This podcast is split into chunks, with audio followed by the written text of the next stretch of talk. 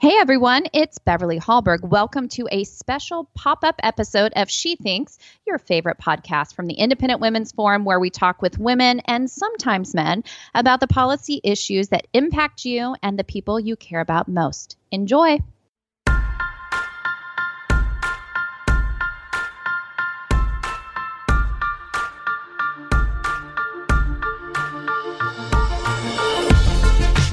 Elizabeth Hugh, Communications Manager at Independent Women's Forum. I'm joined today by a very special guest to discuss COVID 19. She's an orthopedic surgeon at NYU Langone who herself recovered from the virus.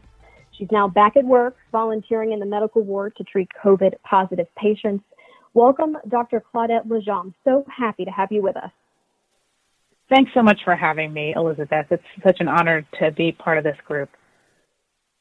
I want to kick things off with the question probably on everyone's mind after that intro. You yourself had COVID 19. You've recovered, and we are all glad for that. Yes. Was having the virus like for you?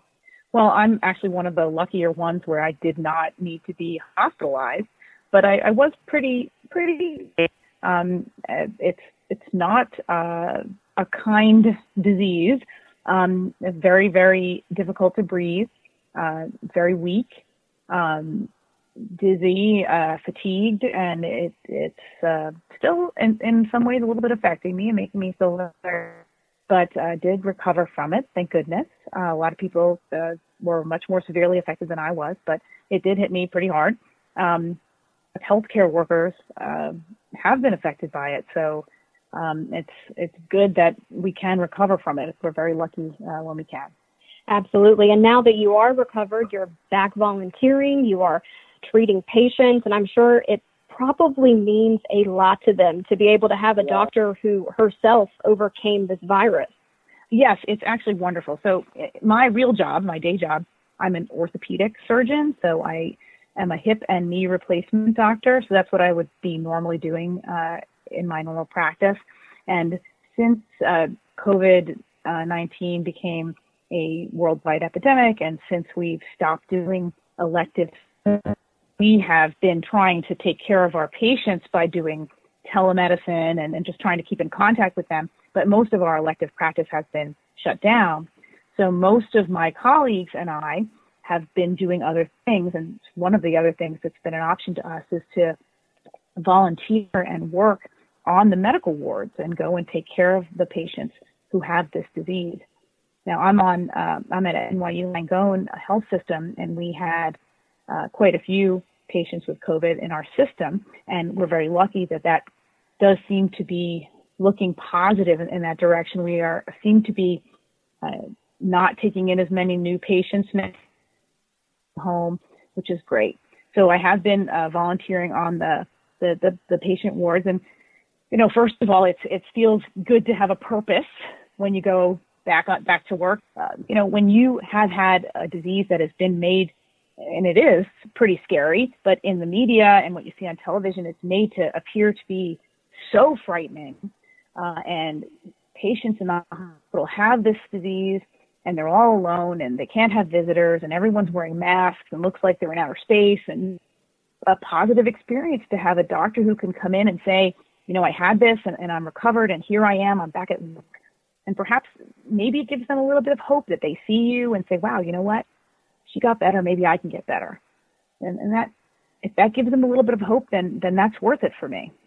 Absolutely. And obviously with this virus, everything is so much about hope. And we've seen inspiring stories of doctors and, and nurses volunteering just like you are doing and answering the call where, where it's needed most. And I know you are in a hot spot right now. You are in New York. We've all seen the headlines. It, it looks like things are maybe starting to slow down where you were. I certainly know there's a lot of talk of states planning to reopen soon. So I think the next natural question on everyone's mind becomes, okay, well, what does this mean for us now? Is it going to be safe to go to doctor's offices?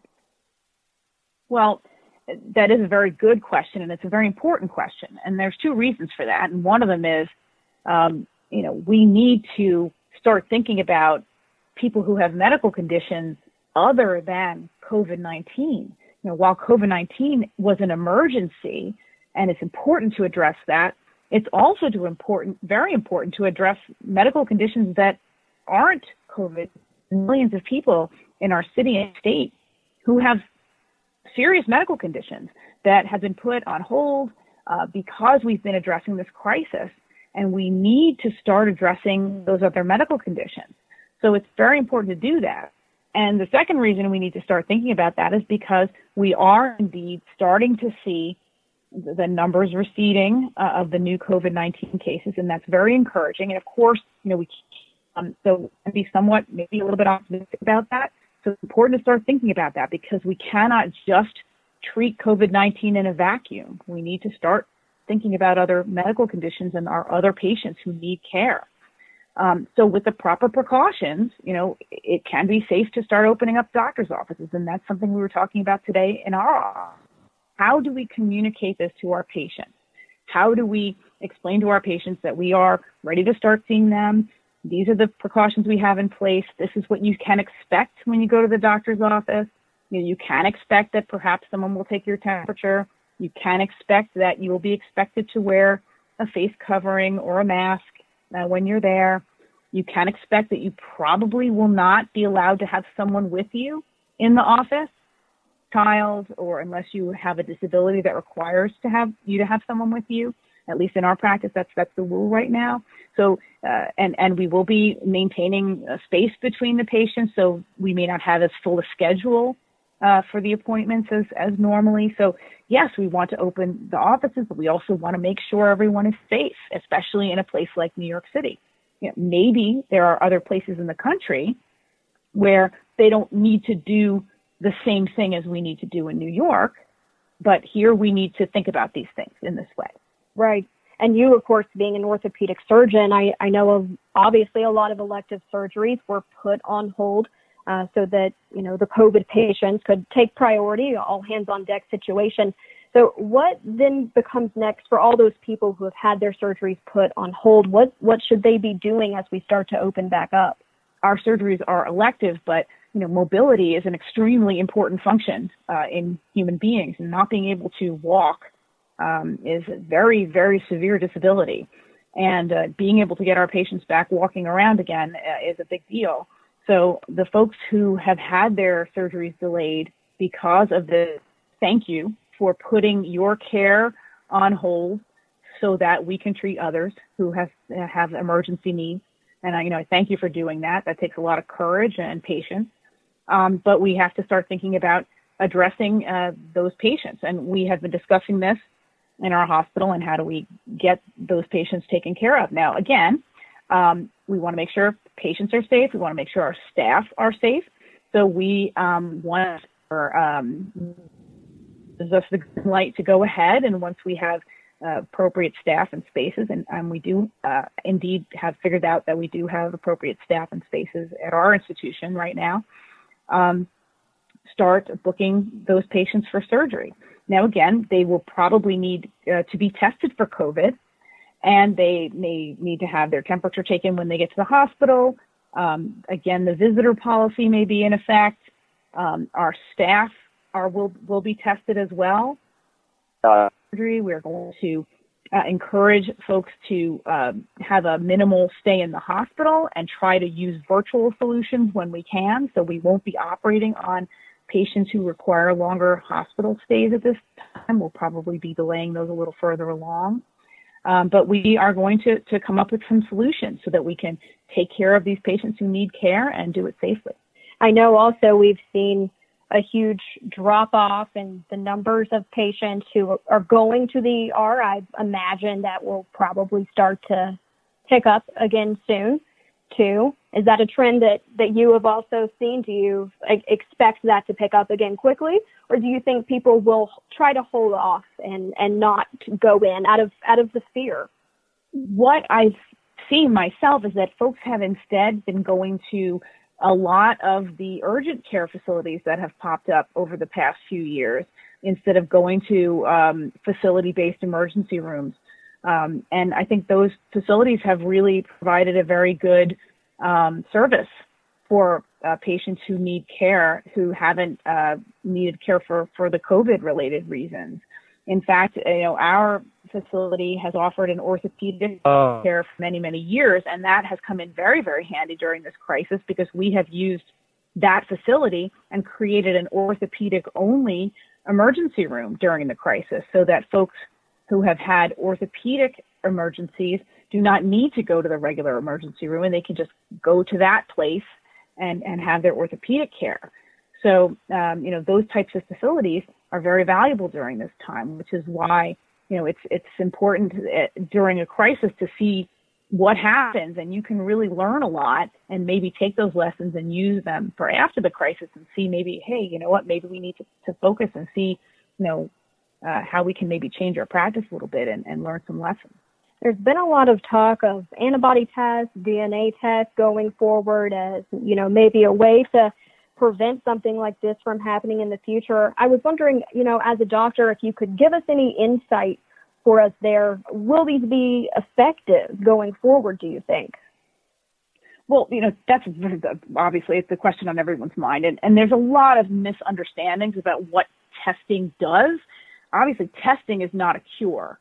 Uh, testing is just, okay, let's see if there's evidence that the virus is in you or was in you. Um, and there's ways to tell whether the virus is in you, and that's by checking to see if the virus components are in you. And the DNA, or it's actually an RNA test, it's a different kind of, of uh, structure the, there's an RNA test where they stick a swab in, into your nose, and I can tell you it's not very to have that test, but it's a, it's uh, you know it's a test that that's done. It can also stay positive after the virus is no longer reproducing itself. So little pieces of of RNA can cause a positive test, even if the person is not contagious anymore. Uh. Get some some false tests out of that test. So those tests just aren't perfect.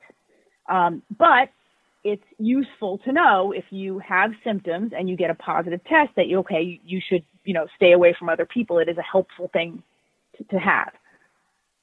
Um, you can also get a negative test if the test isn't done properly.